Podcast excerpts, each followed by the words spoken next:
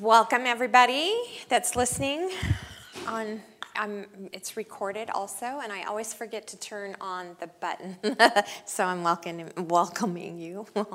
Hi donna. Donna could stand up and teach this seminar. Many of you could so um, i'm hoping more people ramble in. It's been it's a nice day outside. It's not quite so hot and you knew because the sun was not quite out this morning. That's a good sign that it'll be a cooler day. So, good. Well, welcome to those of you that are here, brave moms who need encouragement probably. Um, my name is Jane, and um, my husband Mike is the president here at Mount Hermon, and we've been here, this is four years, but our fifth summer. So kind of fun to live here. Sometimes I drive into Mount Hermon and I think, ooh, I can't believe I live here. And other times I drive in and I think, oh, I can't believe I live here. so, you know, everybody has that with their places, right? So, anyway, um, we're glad to be here, though. It's a great ministry and it's a great place to live. And I, um, I just thought I'd show you my resume, first of all, right there. That's why I am at any re- response, any way able to teach this class is because I have raised four, and now I'm raising five because I have a son in law. So I'll show you who they are. Uh, Megan is our oldest daughter, and she and her husband, Eric, um, live in Colorado. And she works for a ministry there downtown and is doing a great job. And he is a chemistry teacher at a local high school. And the only reason he made it into our family is because he likes baseball. The chemistry nerd part, mm, I'm like, if you can show me how chemistry works in the kitchen, that would be really fun. And I try to encourage him to do chemistry tests, cooking tests with his kids, because I think that's just so much more fun than memorizing the, you know, table. Um, yeah, I know. A different kind of table, right? And then Aubrey up here with a cute little nose ring is our second. I know. She showed up at camp here at Mount Hermon one year with that in her nose. And I just slapped her bottom. and then I said, You look cute. So, better that than a raging tattoo on her arm. So, I'm okay with that. Um, Aubrey works, uh, she lives in Denver also. Um, and she. Um, works at Target. She is a manager at Target. She started there part time just to supplement her income, and they just kept moving her up. And she's ready for a new job because she's not in love with retail, as you can imagine. It's not an easy job. But she does say if you go to Target, they tell you what to buy, which I think is very true and interesting. Um, our next is Noelle. Some of you might know her as Olaf. She's worked here at Mount Hermon many years, and um, she is here now. She's working part time in the bookstore, and she works part time at a local church down in Santa Cruz. And then Caleb, or Bronco, is our next one, and some of your kids might have Bronco. Um, he is down in day camp. He was lowering the flag yesterday, and I had to laugh as he's in a flag onesie, like the whole thing is a flag. He's lowering the flag. So um, that's that's my resume right there for being a mom, and I'm sure you all have kids, or you wouldn't be in here. So here's my first question for you: As a mom, where do you need courage today? And you you can actually answer out loud. To let him go to college. Let him go. Yeah. We've been Velcro. Yeah. 18 so yeah. It's like I let go, but then it's, uh, yeah. Being a caregiver, I have to switch my brain now. Yeah, let him go. Let him go. Let him go. Yeah. Okay. Yeah. And then I have a hard time because the one that's easy is going away to college. Oh, is staying home. Well, she's going to college, but she's going to city college. Mm-hmm. Oh, I know. Yeah. Yeah. That's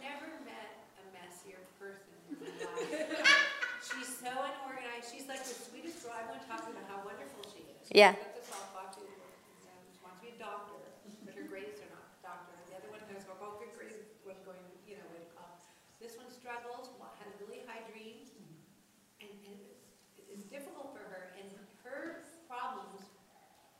problems. So that's where you need courage. Everything, I need, yeah, need Yeah, we're going to talk about we're going to talk a little about fixing our kids today. Yeah. fix, and I need to let Yeah. Yeah. yeah. Yeah, yeah. Yeah. Yeah. Oh, yeah. Anybody else? Courage. What do you need courage in? I'll just throw something out there. My boys are 24 years apart. It's not like I haven't done this before. So I've done high school twice, 24 years apart. Yeah. But it's a whole different world. 'Cause mine are ten years apart, and even at ten years, it is A different world. different experience. It's because- different within two years. Oh, yeah. Yeah. I mean, I, we did not have the social media, the texting that we had ten years ago. I can I can attest to that in just having babies. Like after we had our last girl, we were done, and we gave away all our baby clothes and things, and then voila, I was pregnant again. And and so I had to buy new stuff, and I didn't want new stuff at this point because it didn't matter, right? When the past fire falls on the floor, you just wipe it on your pant leg and put it back in.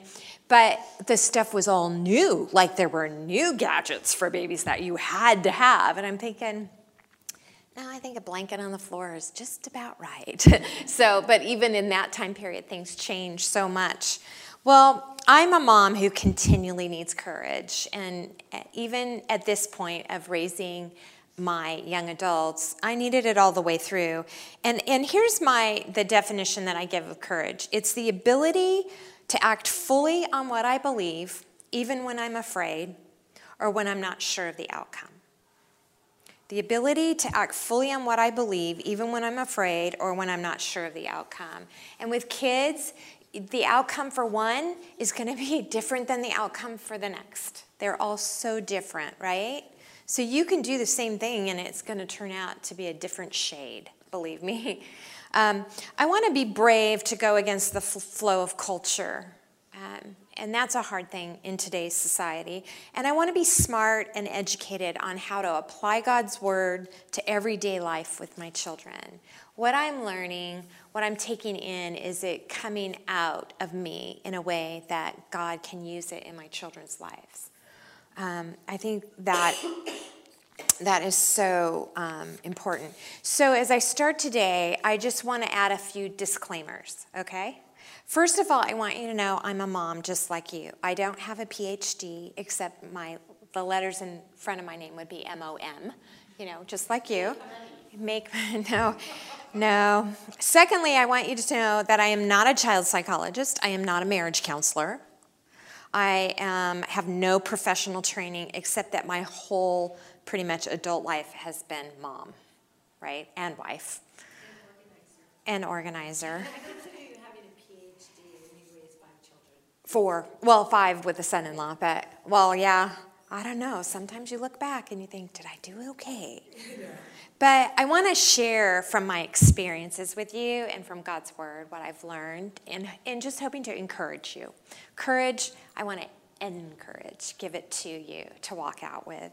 Um, and thirdly, what I want to offer you is the most valuable tool that I have had in parenting.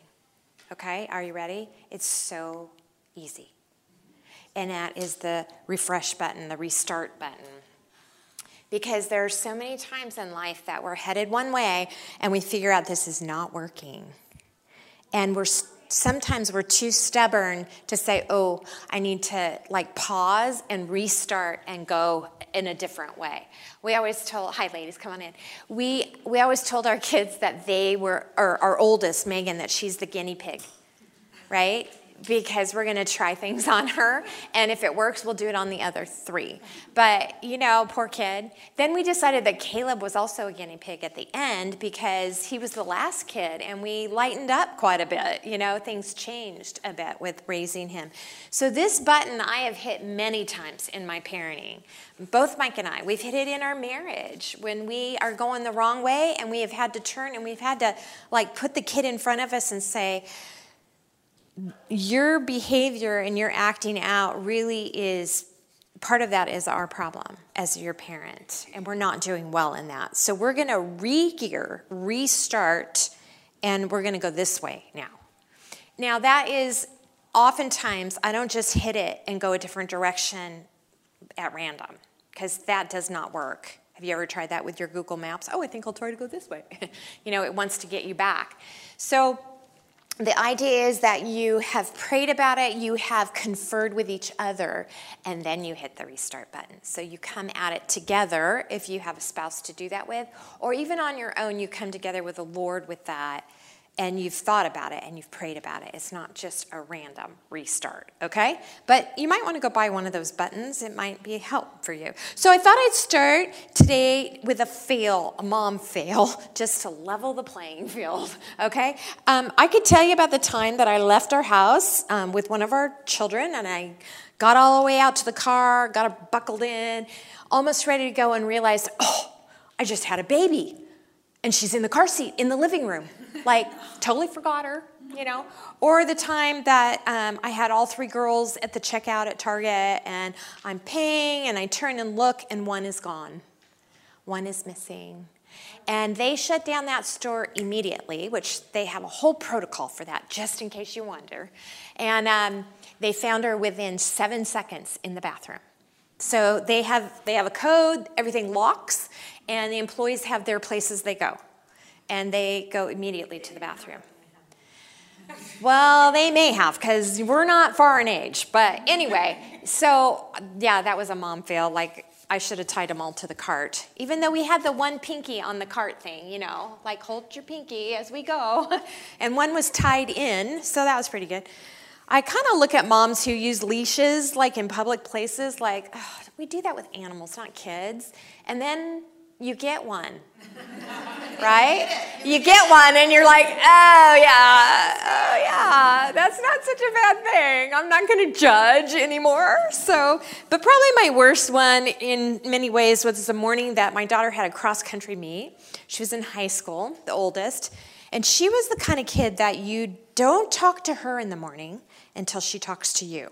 We learned that. That's a good rule, right? Some of them are like that. Some of you are like that. You haven't had your coffee. Don't talk to me until I've had my coffee.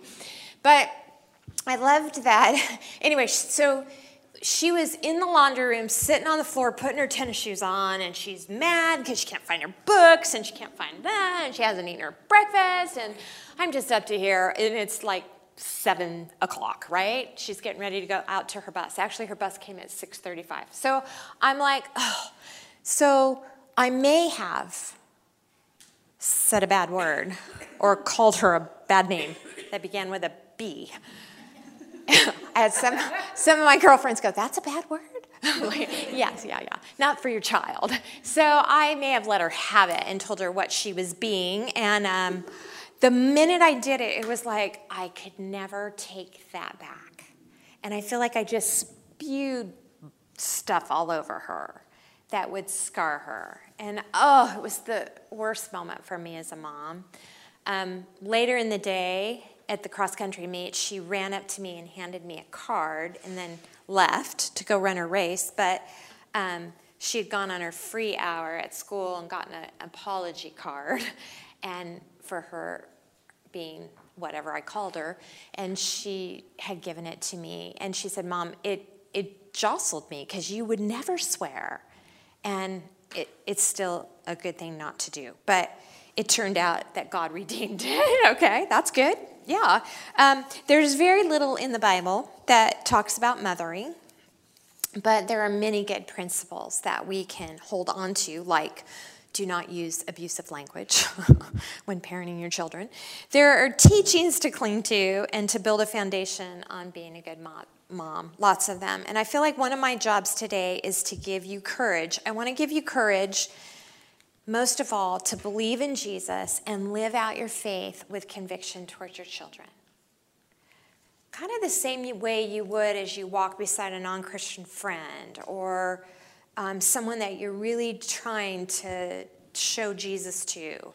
You, you know, our children come through our home and they know Jesus if they have lived in there with us, but we continually need to be processing in our heart and our head as we are training them that they learn to love him and they learn that their sufficiency comes in who he is as, in, as as Jesus Christ, our Savior. So that's the big part of what I want to um, lean in today to do.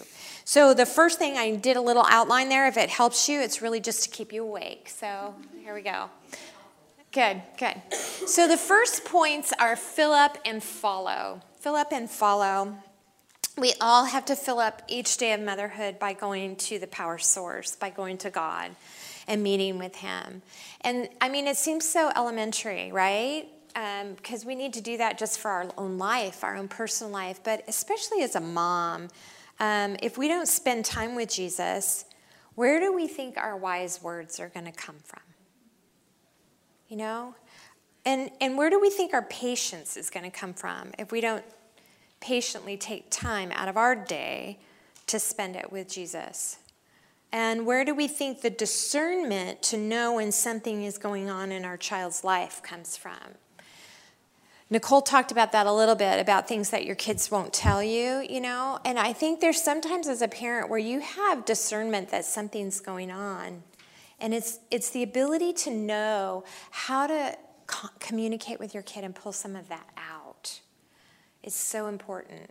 Um, but I tell you what, I know in my own nature, I can't do that in and of my natural self.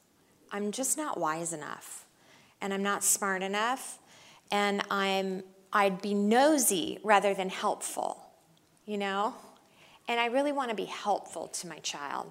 So um, I want to encourage you to find something that works. And I put three things down time in His Word, time praying, and time with other moms. So, time in His Word, I can't, I can't um, underemphasize this or overemphasize it enough. If you're not in God's Word, you are walking on your own. and you're not going to go very far. So every day, sometime during the day, if it's a verse that you get on an app, if it's listening in the car as you drive to work, if it's um, sitting down and having a cup of coffee and reading through a passage, find time to get into His Word. It is so helpful and it will help you as a mom. I found um, several years ago, I was looking for a new Bible, and I work with a lot of people who are seekers of Jesus uh, or brand new in their faith. And I wanted something that I could recommend to them, and I sat on the floor at Lifeway and I was looking at all the Bibles. I had looked high standing, and then I sat down and I pulled a few out, and I've got them all scattered on the floor as people are walking by looking at me, but I didn't care. So I found this Bible. Um, in the midst of it, and it's called the Wayfinding Bible. And I, it's in the New Living Translation, which I really like because the language is easy. Um, and it is a translation, not a paraphrase. So it's accurate in those ways. It's more of a thought for thought because it's New Living. Um, but what it does is it gives, the Bible is in, in regular order, but it gives three reading plans through the Bible. So it gives the, um, the flyover route, which is the airplane, and it goes through 52 readings in the Bible in chronological order. And it gives you the big picture of the Bible. And then it has these chunks of this is kind of what this passage is about. Here's an observation historically about it, and here's an application. And it's just really simple. And you go forward and you go backwards in your Bible. And then you when you finish your 52, then you can go back and do the direct route. And it adds in passages. So you reread it and you add in more passages. And then it has the scenic route, which adds in even more passages. So you're doing it chronologically, so you get you know the king and the prophet at the same time. You get David's sin and his psalm at the same time. It's very helpful for people who you know, where do I start in the Bible? Well, you got to have the big picture. So, in my midst of finding that, I started reading through it, and I've been a believer since I was 12 right? And so I get to Romans and I'm like, oh, that's what that means. Like, it was so clear to me and helpful. So I just read one little passage a day. And then I go to the second thing, which is time for praying. And, and seriously, that's the other part of the power source, right? They have these in the bookstore if you want one. I'm going to put it right here next to the dead bug. Um, something, something to get you filled up um, time praying, and that's hard as a mom sometimes. Although some of you, how many of you are better at praying than you are at reading? Raise them high so I can see them. How many of you are better at reading? Yeah, see, that's me. I'm, be- I'm a better reader studier than I am a prayer because I get distracted too easy. So I found I could type past, faster than I can write. So I'm not a good journaler. But if you put a computer in front of me, I can go really fast. So I type out my prayers. I just journal them on my computer. And it was like, oh, why didn't I think of that years ago? And I keep, you know, a Google Doc and files of my prayers now. And I will get up in the middle of the night and pull out that computer and pray to the Lord. And it has been so helpful for me. And I love to pray His word back to Him. He loves that. Pray His word back to Him. So this morning, me think what I was reading. It's kind of a blur right now. I'll take whatever I'm reading and I'll take the attributes of Him that I read about in that passage and I will apply them to my prayer. I think I was reading in John about the gate. Jesus, He's the shepherd, He's the gate, He's the legitimate shepherd. Anything that climbs over the wall is illegitimate and dangerous for us. And so I just prayed, Lord, help me to remember to come in and out of the gate. Like you go in the gate and you're you're safe and you're safe, but you also go out of the gate, right? You go out of the gate to green pastures and he leads you. All of these are really good, cool things. And I'm going to sit down for just a second as my head is a little dizzy because you guys are making me dizzy. I know. I know. I don't know why. I know. Anyway, I just pray back to him then. You know, thank you, Lord, that you are my shepherd and that you lead me. So I just pray back what I've read. And then I pray through the Lord's Prayer each day that I pray. You know, and I it's so easy for me. I'll pray, Your kingdom come. What is in your kingdom today, Lord, that I need to see? I want to be ready for whatever it is you're doing, I want to be part of it.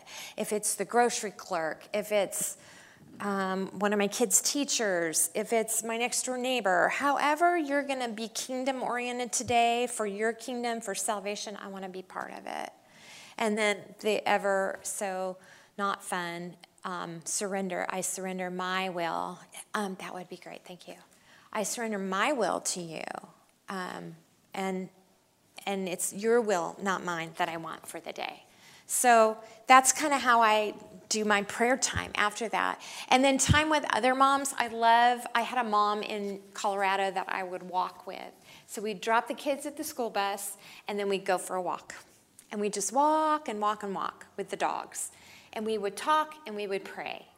And we had kids the same age. So that camaraderie of saying, hey, I do this, what are you doing? This is not working how can you what do you do? And sometimes you know i i would question should i let my kid watch this? And she, my friend kristen would be like no don't let him watch that. Make him play legos on the floor or go down outside and play or and i just needed that mm, from her to have the courage to do it myself. So we shared in those together. So let me ask you then what are you doing to fill up on god on God and your mothering. I mean, it, it spills out on what you do. Anybody?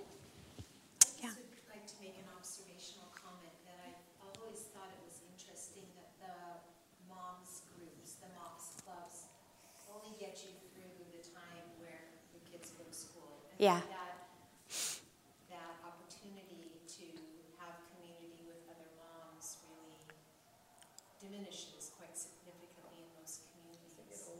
Yeah. Um, it's, it's, um, it's always been a troubling, um, contradiction to me that sometimes as our kids get older, they have different needs. Right. And they need each other just as much, yet. Right.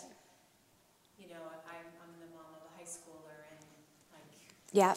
the high school groups are taken off from your churches and they meet and you don't have a relationship with that youth pastor necessarily. They don't integrate, you know, we don't, for example, we were just talking, we don't tape currently at Mount Hermon the youth um, pastor's message. And when my daughter comes home and says, gosh, I wish you could have heard this, mom. And there's no way for us to re, re-get, it's just very an interesting, um, think choice that we've made to only support those with young ones. Yeah. I know some churches have worked better at that. Thank you so much. Oh gosh, that's probably my ears are clogged, so I think that's part of it. I'm like, "Uh, I'm good. I'll sit down if I have to. Yeah. Well, I will. I know. There's lots of medical care in this room. I know I'm good. I'm good. One thing I want to, one thing I sh- uh, like in my notes I should know and say to you is there are times too when, as I am reading God's word, I want to teach my kids to do that. So they need to see me do it. You've heard that before, right? You set the example. Um, I did with Caleb, we did read through the Bible in a year when he was in middle school. And it's great reading because it's nonfiction and it, kids have a hard time with nonfiction. So, and it's historical, so they need to be reading that. And it was great till we got to Song of Solomon. and then he didn't want to read out loud anymore. and then at the very end, I took him to IHOP and we celebrated with a big stack of pancakes, you know. It's interesting when we do some of these things, I think, when I talk to moms, it's typically early morning before our kids get up, it's after they go to school. it's Yeah. After they go to bed, they don't, they, they don't see us to emulate that practice. Yeah, and I will say it's hard when you have more than one because, or two because you're outnumbered. And I have a friend who has a little guy, she can't take her eyes off of that guy. Or he has broken something or fallen through something. I said boys are harder to keep alive. That would be him. So, yeah, modeling as best you can. Can I just give you the you're not going to be perfect at this card? You're not, because there are seasons in life that we don't have the extra to give, and we just have to really depend on the Lord to sustain us through it. But if we're asking for His sustenance, I think that helps. And then I would say with prayer, um, it's so important. Prayer is so important for our kids. And I know that you have heard this before from me if you've heard me teach, but there was a period of time when one of my girls was having an extremely rough time. And I went to one of my friends and I said, I think I need a good book on how to parent this type of personality because it's so opposite mine. And, um, or maybe just some time with a, you know, child counselor of some kind. And I said, Do you have anybody like that? And she goes, Oh, yeah, I have a great lady. She'll do just great for you. But she won't see you until you've spent 30 days on your knees at that child's bedtime, bed while they're asleep. That's brilliant. I'm like, duh, like God could fix this. So, you know what? I did. I spent 30 days at her bedside. And guess what? She was all better. No. You guys are way too quick to pull on that. You better check what I say, okay? Seriously, she um, she wasn't better, but I was. Mm-hmm. he he changed my heart towards her. He made me realize that her personality he gave her and she's going to have it the rest of her life. And I'm going to have to learn how to mother her the best I can, although she's completely different than me. She's going to come up in more topics, here as we go. All right. So I love this um, this book. This is a great book called Upside Down Prayers for Parents. And this is the idea of praying really. There, this one has like 31 devotionals. There you go. You could get your scripture in and your prayer in. Um, and it's really the thought of praying things for our kids that will build their character and build their stamina and build their love for God. And I guarantee you, when you pray those, they will not be easy things for your kids, right? They're not protect them, keep them safe, all those prayers we moms pray. I think he's got that automatically, but it's the deeper things that he wants us to be praying for our kids and in their lives and how we can walk beside them through those things. Not to fix them, but to help them. And then I'm going to, uh, f- let's see. I love this quote. This was on the Arapaho High School, it, our kids' high school in Colorado. It was on the wall in the dining room, the dining hall, the cafeteria. Where am I? Um, and it said, Know what to do when you don't know what to do. And I love that statement because if you're in God's Word and you have spent time in prayer and you have taken the wise counsel of others as a mom, you will know what to do when you don't know what to do. You will, because it's that foundational thing, and it's the very vibrance and power of the Holy Spirit inside of you that will teach you and tell you and point you in the right direction. We go way too far on our own human knowledge and natural ability. And He's given us that. I'll, I'll give you that. He's given us that. But He's given us so much more than that. And we think, oh, I got to apply the empowering of the Holy Spirit in my own life in self control and da da da. But really, He wants us to apply His power in all areas of our life. And being a good mom and working in those areas, that is um, so important. And then I would also, I'm going to skip that one and go to Philip and follow. This whole idea for me you know, Christianity is more than just a philosophy, it's a way of life. We can't confess our faith in worship services and then set it aside when we leave the building. Our faith goes with us and it permeates our thoughts and actions every day of the week. Um, as Christians, we don't believe in a list of do's and don'ts. Do we? We're not supposed to. We don't. But our belief is in Jesus. I love that thought. Our belief, oop, let me go. Somehow I missed it. Well, I'll tell you, I'll, I'll keep going here. Our belief is in Jesus. What did I do? Did I mess up a page? Oh, I did. Okay. Sorry. Just off kilter a little bit today.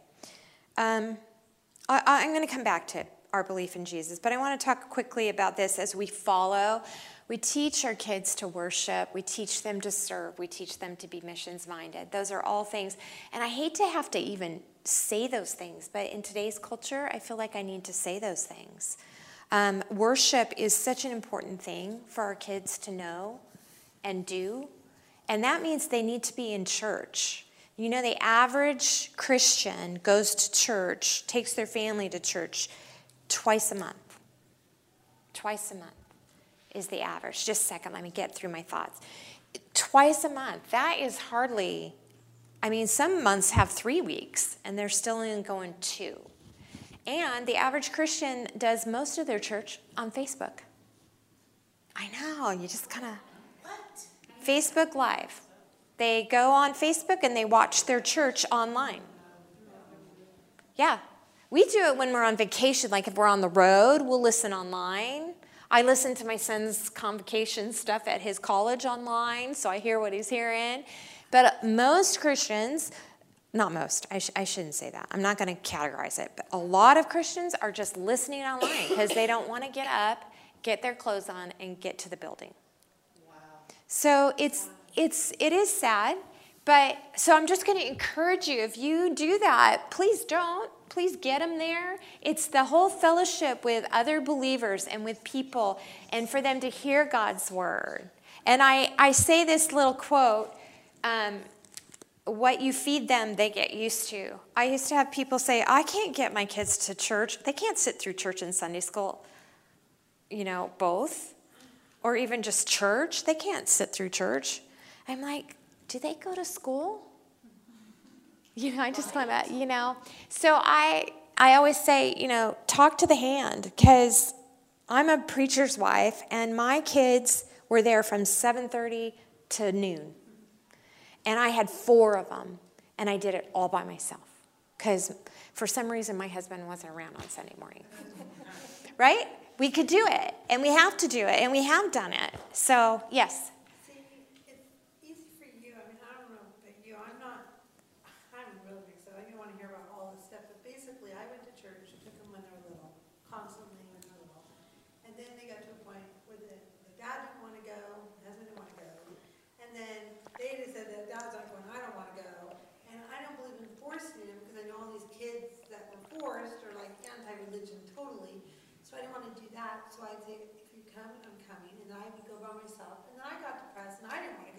Mm-hmm. So I sort of stopped going.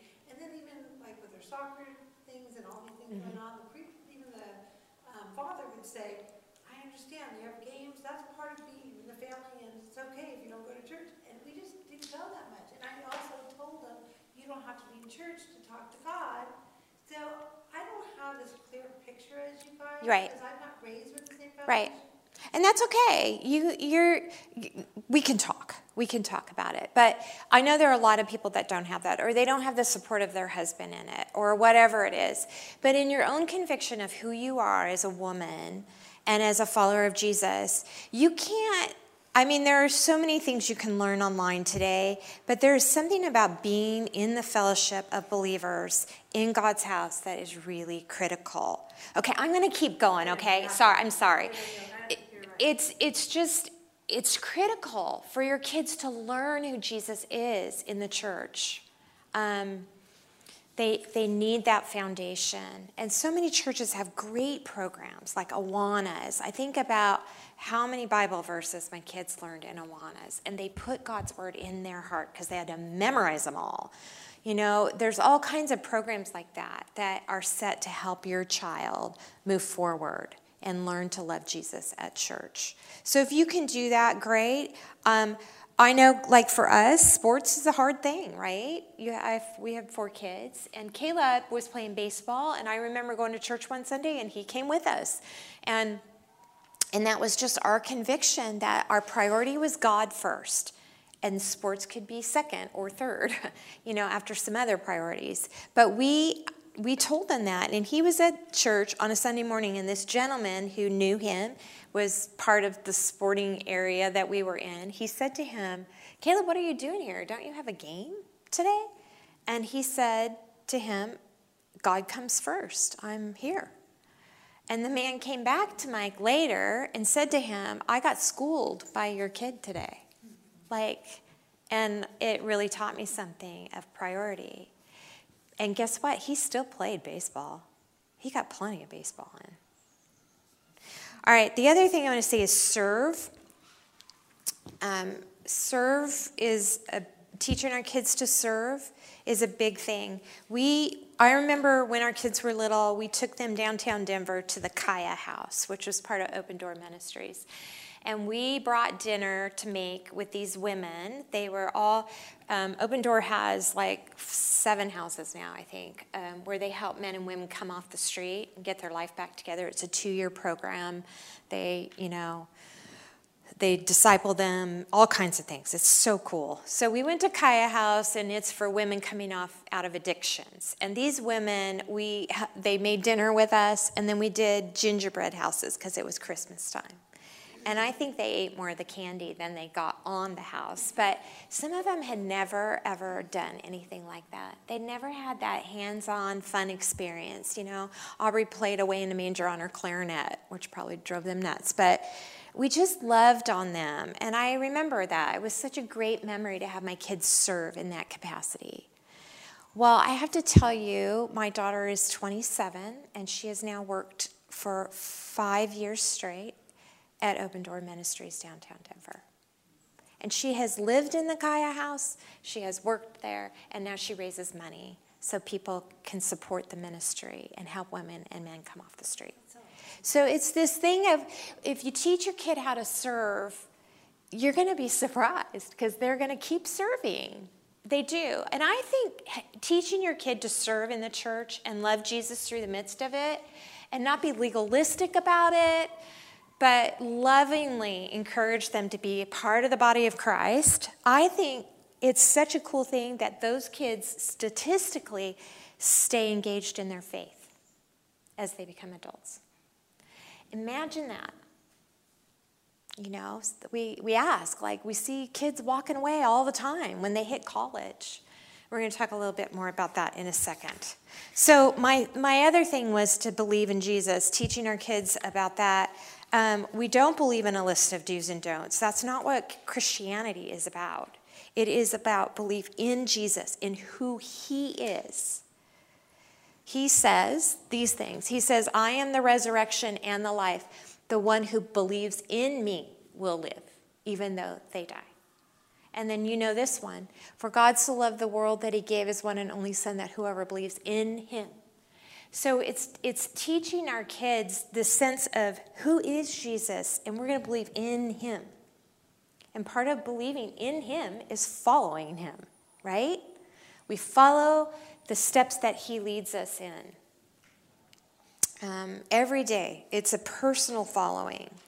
And so, my question is Is your relationship with Christ spilling out on your kids? And if so, how does it spill out? What are they catching? What do they see? What do they say about you to other people? Are they, are they catching Jesus in you, in your belief and your love for him? Not that you over disciple them, you're still mom. You know, you still have to lay down the law. Um, it may be that you don't have that daily walk with God or prayer time with God, or you're not going to church or you don't follow in those ways. And then I say, hey, hit the restart. Hit the restart and find your, find your way, find your button, find your way to go. All right, I'm going to keep going here. I, I would say week one of camp, I talked about believing in Jesus. And I said that if there's anybody in here who that's just not your MO, you came to camp but you don't know him, come talk to me. And I say that today to you too. I would love to. I love, love, love people who are on their journey with Christ. They're trying to figure this out. Um, I had a lady come up week one and she said, I'm a seeker. I have no idea who Jesus is. And I, we signed up because it looked like a fun place to come. Brought their whole family, all three kids. None of them knew Jesus until the end of the week. Yeah, cool things happen here. And and she was able to hit this restart and, and go with it. All right, I'm going to move on here. The next one is to talk and train. Talk and train. Talk with your children, communicate. You can never over communicate with your kids. My parents' generation didn't do it so well, but I wanted to change that in my mothering. And I wanted to have conversations that felt free and natural and safe with my kids. And I'll tell you a mom fail, because that helps, I think. uh, I, it was Megan and I were in the car. Remember, guinea pig, right? She's my guinea pig. She's the firstborn. So she's in the back seat, buckled in, and it was between third grade and fourth grade because between third grade and fourth grade, they went from the primary playground to the secondary playground at their school. And I thought, now's the time. Mike and I had decided I would tell the girls about sex education and he would tell the boys. He got one, I got three. Not fair, right? And so we're in the car, she's buckled in the back seat. I don't really have to look her in the eye. and I start telling her, because something came up about a period or something, like, what is that? She wasn't at that stage yet, but we started talking about it, and I told her about, about sex while she was in the back seat. Mom fail, right? Because it should be eye to eye, it should be, yeah, kind of more natural, but that was my out. So we, we were on our way to the grocery store. So we go to the grocery store, we go through the checkout line, we get in the car, and she goes, Mom, so do you think the checker behind the, the cashier lady, do you think she does it too? so she's looking at every adult thinking, oh, oh, oh, it was just mortifying to her. Oh gosh, that was, yeah.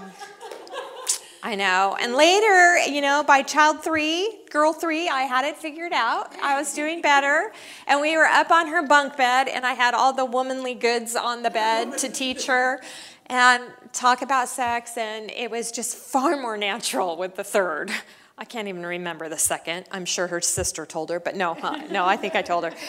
But I remember the girls coming in from youth group and they ran in the door and they saw what we were doing and they climbed up the bed and we're all on the top bunk talking about it and they were laughing and I thought, okay, yay, I'm done. And two, yay, this is all natural conversation in our house, which I wanted it to be, right? So that worked out really good.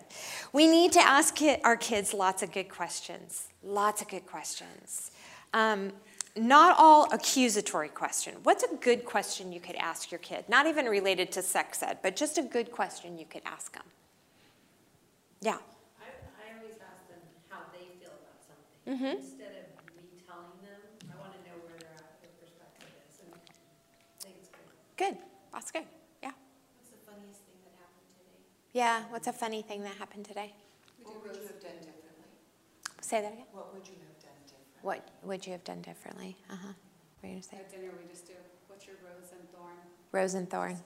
Yeah. I did that too at dinner time. Yeah. We did highs and lows. The hmm The word when they were kids is like, what's the best thing, all the good things that happen, or what's all the worst things that happen, and what's all the good things that happen. Yeah. So you hear everything at the table. Yeah. But then as you get older, no, you know, it's. Yeah. it's not working. Yeah. It's hel- It's helpful to do um, Mountain Valley River because you do high and low and then what are you looking forward to? and how- Going forward. Oh, that's good. That's a good one. That's very good.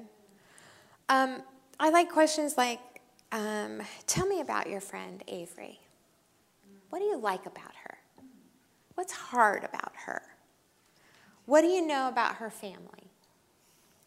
Um, just good questions as you keep diving in. Um, keeping communication open and ongoing is really important. I, um, and it, establishes this level of trust that we talked about physical, sexual things with our kids. I remember sitting on the porch swing with Megan the guinea pig. You're going to see her someday and you're going to, oh, you're Megan the guinea pig. And just remembering, you know, I said, so how's it go? She was dating Eric at the time. I'm like, how's it going? Like, how's the physical going? Are you staying out of dark places? Are you, you know? And she's like, yes, mom. And she, and but she's all, you know, I'm struggling with this, or this is going okay. And had I not had conversations to build up to that, it's hard to dive in. But if you're in a place where you just need to dive in, dive in. It's for the sake of your kid, right? And then I want to just challenge you on this. You need to be the one who asks the hard questions at the dinner table in regards to your kid's faith. You need to be the one. Why Jesus? Why should we follow Jesus? Those questions that they're going to hear from that freshman college professor that's going to knock the foundation out of them, you need to ask those questions before they leave your home. And you need to be thinking through the apologetics of God's word so that you can present them to them so they know the answers. How is the Bible put together? Why is it truth? How can you take the four gospels, just the four gospels, and prove that they are true, they are real history, that Jesus really did walk this earth, that he really did die for us and come back to life? How can you prove that? How many copies are there? All those kind of things. It's not hard to find that information. But you start asking the hard questions and watch your kids rise up to answer them in a safe and godly environment. And you're going to you're going to set your kids up for success when they leave and go to college. Or they might even have a high school professor. Caleb was at a round table in history in his IB class here at Scotts Valley High School. And the issue came up of women's rights. And so she puts the issue on the board, and then the round table is there, and anybody who wants to have a voice in the discussion comes up and sits at the table. And there's the hot seat, one hot seat. And so you you could choose if you want to be the advocate or the devil's advocate to sit in the hot seat. Well, she said women's issue, and he knew what was coming with the whole issue of abortion, and so he went and sat in the hot seat automatically. And the only reason he could do that is because he knew what his stuff was. He knew his answers. And he had girls say, It's my body. I can choose to do what I want with my body. I don't want the government to tell me what I can do and not do with my body. And Caleb says to the table, All right, fine. Do you eat food at the, from the grocery store? Well, yes. Okay, you do know that the food that we have, the drugs that we use, have all been approved through the government, right? The FDA. You can't take a drug that hasn't been approved, right? Yes, you know that's true? in our country. Well, he's in our country. So, and then, and then he said, You ride your bike, you have to wear a helmet. You have to put a helmet on your physical body. The government tells you you have to do that, right? You get in a car, you have to wear a seatbelt.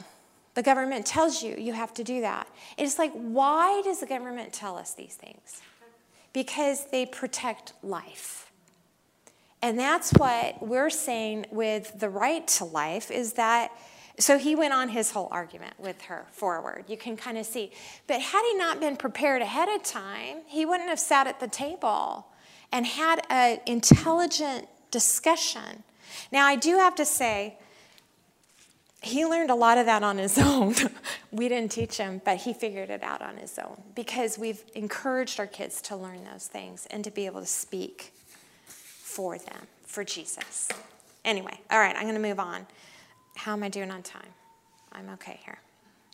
All right. Each child's going to look different too. I've said that before. They're all different shades, right? One of our kids, Aubrey, the middle one, I haven't talked about a lot. She was the quiet one. She, it took hours to dig from her uh, things to say. But once you got her open, then you got a whole bunch. And her best time to talk to us, to communicate with her, was a drive on the freeway at 10 o'clock at night, where she drove. Yeah. She was getting her driver's training hours. You know, they have to have so many night hours. We put her behind the wheel, get on the freeway, and go. And she loved that. And she would just open up, just floods would come out. Car rides are good because they're buckled in. And they're really good if you drive. Sometimes when your kids drive, it's a whole different ball game. I tried to listen and hold on as I went. Then I want to talk about training and, and training in the sense of image. There's a lot to say about image with our kids. Anybody have teenage girls that are working with image or boys? Okay, nobody? I used to. Yeah, yeah. And, and you will as you raise little ones, you know. Why do you need courage to train their image? Because it's more than just the outer body, right? We have the outer body image, but there's the whole inner body image and their mind and their heart. And training them to be in the image of a woman and an image of a man, that's a big deal these days. And I just have this little caveat, okay? There's so much confusion with the topic of gender today. And some of you might have a child who's choosing what they want to be. And I'm going to say if that's your story, then encourage, I'm going to encourage you to love them with lots of grace and lots of mercy. They need to see Jesus. They need to see that they are loved and that He loves them. And as a parent, you're that direct route for them, first and foremost but also model what good, healthy living is and what it means to be a woman of God or what it means to be a man of God. Those are really important traits for them. Um, here's a great and a, and a, careful study of God's Word. I, I find the church is more divided on this than, than our culture is. Uh, this is a great book. I, Mike's read the whole thing. I've read a piece of it, but People to Be Loved by Preston Sprinkle. Isn't that a great name? and it it does the whole gender, transgender, homosexuality, the whole nine yards. And you won't know what he believes until almost the very end of the book, which is amazing. And he gives great principles of truth with grace. It's a great book on that. So if that's your boat, then, or if you just are interested in that, but I'm going to take it from we have boys, we have girls, okay? And I'm going to say that boys' image, they're, a lot of them can be late bloomers. Like Caleb grew seven inches in one year. I mean, seriously, that's like that much, right? In one year and they're like grabbing their legs at night and it's just it was amazing. And it's hard to get boys to take a bath sometimes you know? Some of those things as we moms encourage them towards i know she's back there shaking her head like oh. But my boy took more baths than my girls did. Like he was far cleanlier. I, my cat is so easy i just have to say. Oh my gosh. I know no, mine, uh, they, the greasy hair thing, you know, oh, he was so much cleaner. Um, the girls' physical image, I would just, boys to me, it's a little bit easier. I loved, Rebecca was telling me, we, she has three boys, boom, boom, boom, and they're, not, they're almost similar in heights. And they don't really have their own clothes. They're all, all the clothes are in there. Just go pick out a t shirt and a pair of shorts because they'll fit, you know, a little different on each one. But I'm like, you are so lucky.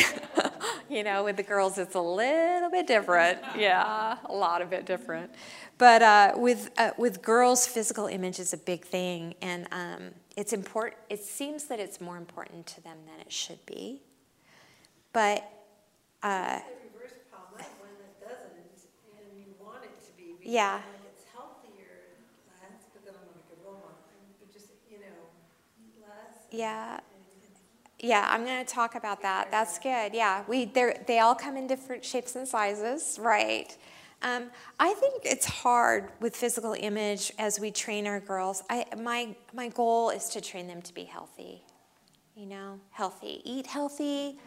We'd always say when they come to Mount Hermon, you have to have something green on your plate, and Jello doesn't count. Yeah, not that we have jello anymore, but that was a big thing for me. Like, you have to eat something green. And, and my son still, yellow is the color choice. Mac and cheese, pasta, whatever, you know, filling up on those carbs. But with girls, my, my caution to you is words. Be careful with how you speak about their image with them. Because how many of you have a mom who has said something to you that it has stuck? Yeah. Yeah, me too. And it's really hard. Even as an adult, I still remember those things. So you have to be careful on their image. And my take on that also is don't worry about them measuring up to their peers. That's a dangerous place to go. Um, I remember, do you remember when pants were really, really low? So low. And Mike would say to me, they can't wear them that low. And I'm like, yeah, but I can't find any that are higher. So at that point, we made a swap, and he takes the girls shopping for clothes. And it was the most enlightening thing for him. It was really good. So he came up with the longer tankini thing that went over the belly, all of that. So that was really helpful. He also would take him prom dress shopping, and I would try to give him a hint like, this is better than this. You know, we had some that were well endowed. Let's just say I don't know where they got it from, but it wasn't me. And and I they struggle with that to this day on how to wear things, right? And so he took them prom dress shopping, and they come out with a dress, and he goes, "Does that come with a turtleneck?" you know, so fun. But they still they still will send their dad's dad pictures. Dad, what do you think of this dress? You know, because not just for the modesty thing, but their his opinion matters to them on all of that. So, yeah. Well, we're all in different situations. My daughter picking up my husband's clothes. Yeah, yeah. My girls take my husband shopping too because he'll take the cool factor from them, but not from me. I don't know why. Yeah. Um, we also have a rule on shirt height. So we, we call certain shirts bow wow shirts. Some of you have heard this from me before. If you bow and I say wow, you're not allowed. so we, he'll say that's a bow wow shirt. Go put something else on. So we, we love that one too. So we love that dad takes some of that role. I well, it depends. Some do. I know. There we go. But you're welcome to use anything, right? All right. I have to say on physical image too, um, and I say this because this is me, I have to be very careful that I don't project my self image stuff on my girls. It's really hard, moms, isn't it? To not do that. We just, we can't do that. Um, healthy, it's just about being healthy. And there's, you can be a little chubby and be healthy. And you can be heavy chested and be healthy. And, you know, and then our prayers go for self control, for the issues that drive what the image looks like. And then not comparing to others, but really wanting your girls to be um, godly women and to reflect that. I have two brand new believers who they're just amazing. And one of them said, I, I was all about the stuff it, make it bigger, lift it up, show a little. And then I found Jesus and it was like, I didn't want to do that anymore. And then it's like, why? Tell me why I didn't want to do that anymore. Like she couldn't even figure out the transformation in her own head. And it's like all of a sudden, it, your worth in who you are as a person becomes so much more important than how you show yourself, you know, the inner qualities. And that would be the verse, right? You should clothe yourself instead with the beauty that comes from within, the unfading beauty of a gentle and quiet spirit, which is so precious to God. We teach our girls how to do that. A great verse on that or passage is Psalm 139. I love walking my girls and, and son through Psalm 139, where it just talks, we put it into how God knows us. He goes before us, He goes after us, He's with us, He knows when we rise up, when we sit down. But really, it talks more about God. Who is God? God is the one who goes before us. What an amazing God we have, that He, he will touch us on the shoulder and hold us because we belong to Him. It's amazing. And how can we teach value and image, our, our heart image to our girls and boys from this passage to our teenage kids? I, I remember having writing it out and having my kids fill in their own name and or walking it through with them and praying it over them. The last area I want to hit is the tongue. It doesn't really fit image, but it kind of does. Training the tongue. Have you ever gotten yourself in trouble because of your tongue? Something you said? Yeah. Today? Yes, today? Yes. Um, our example as moms is our, um, it's our training of our kids. And I think about that quite often. If, if they overhear you on the phone gossiping about a friend, it's pretty easy to do, isn't it? Is so easy to do. Or even to your husband about something that you think wasn't done your way or whatever. And then there's the whole thing of tone of voice. Anybody, have you ever had to hit your kid for their tone of voice? Like, don't say that that way to me. Where do you think they learn tone from? How we speak to our husbands really matters because they pick up on all of that. And then you'll hear them from the mouths of babes. It comes out.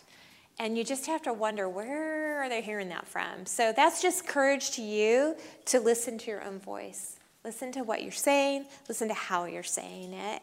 That's really important. And then I'm going to say this too.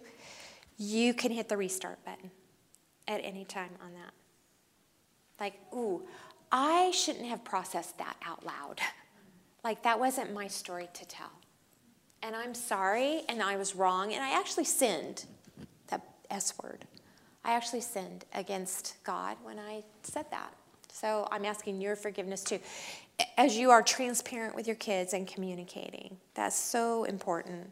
And then lastly, as we wrap up here, that was is is the listen and love.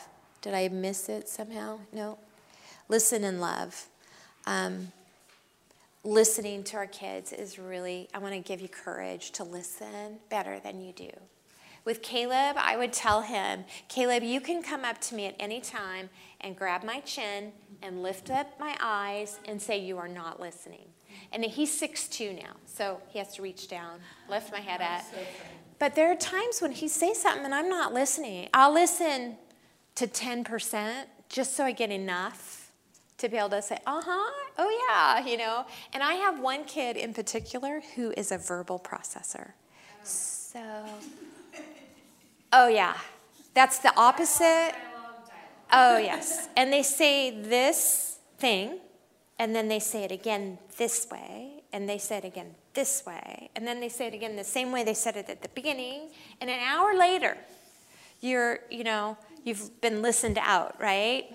And um, I have learned, she has told me before, you probably, you just don't listen to me. You want to fix it. I just want you to listen. Have you heard that? I just want you to listen. They're giving you clear communication there. I just want you to listen. And I had a mom last week. We talked about this. I love. She's one of my friends, and I'm like, yeah, that's that's what I've had to learn. Sometimes I just have to zip it. I can't fix it. I need to then pray, Lord, can you fix this? I know you can. Or can you help her with this?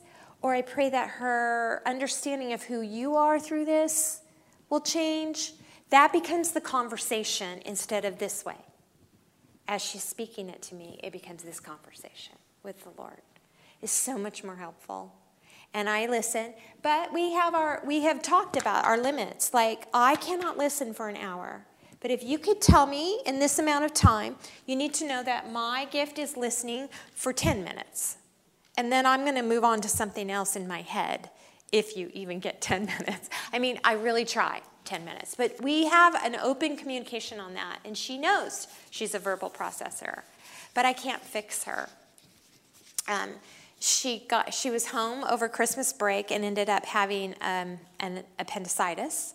Ended up in the hospital for two weeks. So she didn't get to go back to school because she had to heal and then have her appendix out later. And I had, we were going to do Weight Watchers together. We were going to go on walks. I wanted her in a Bible study with people her own age, and I wanted her to, you know, get a job. And she's 22. That's funny because she's an adult. Okay, she's 22, and she said to me, Mom, I am not your project. I'm like, oh yeah, okay. But I, I just wanted to help her be a better person. But I find that my prayers are far more effective than my tongue. I know, it's just a hard one as a mom to learn. Um, here's something that may be helpful for you because this was um, be quick to listen, slow to speak, slow to anger. That's from James. I'm skipping a little, sorry.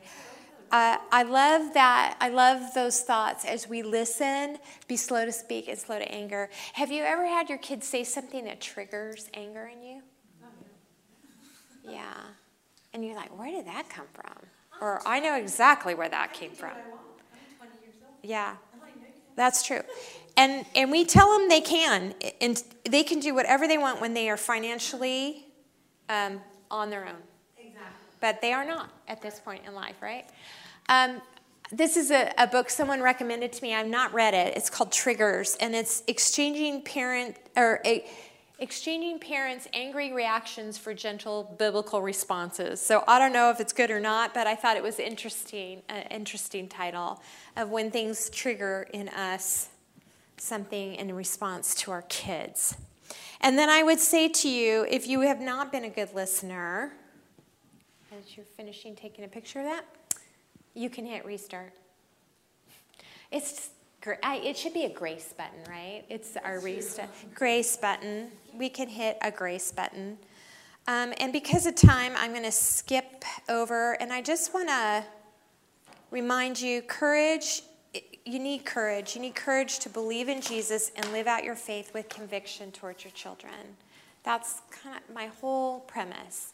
And I love, um, I love 1 Corinthians 13 when I put in the word mother because it really made sense to me, more so of how a mother's love is patient.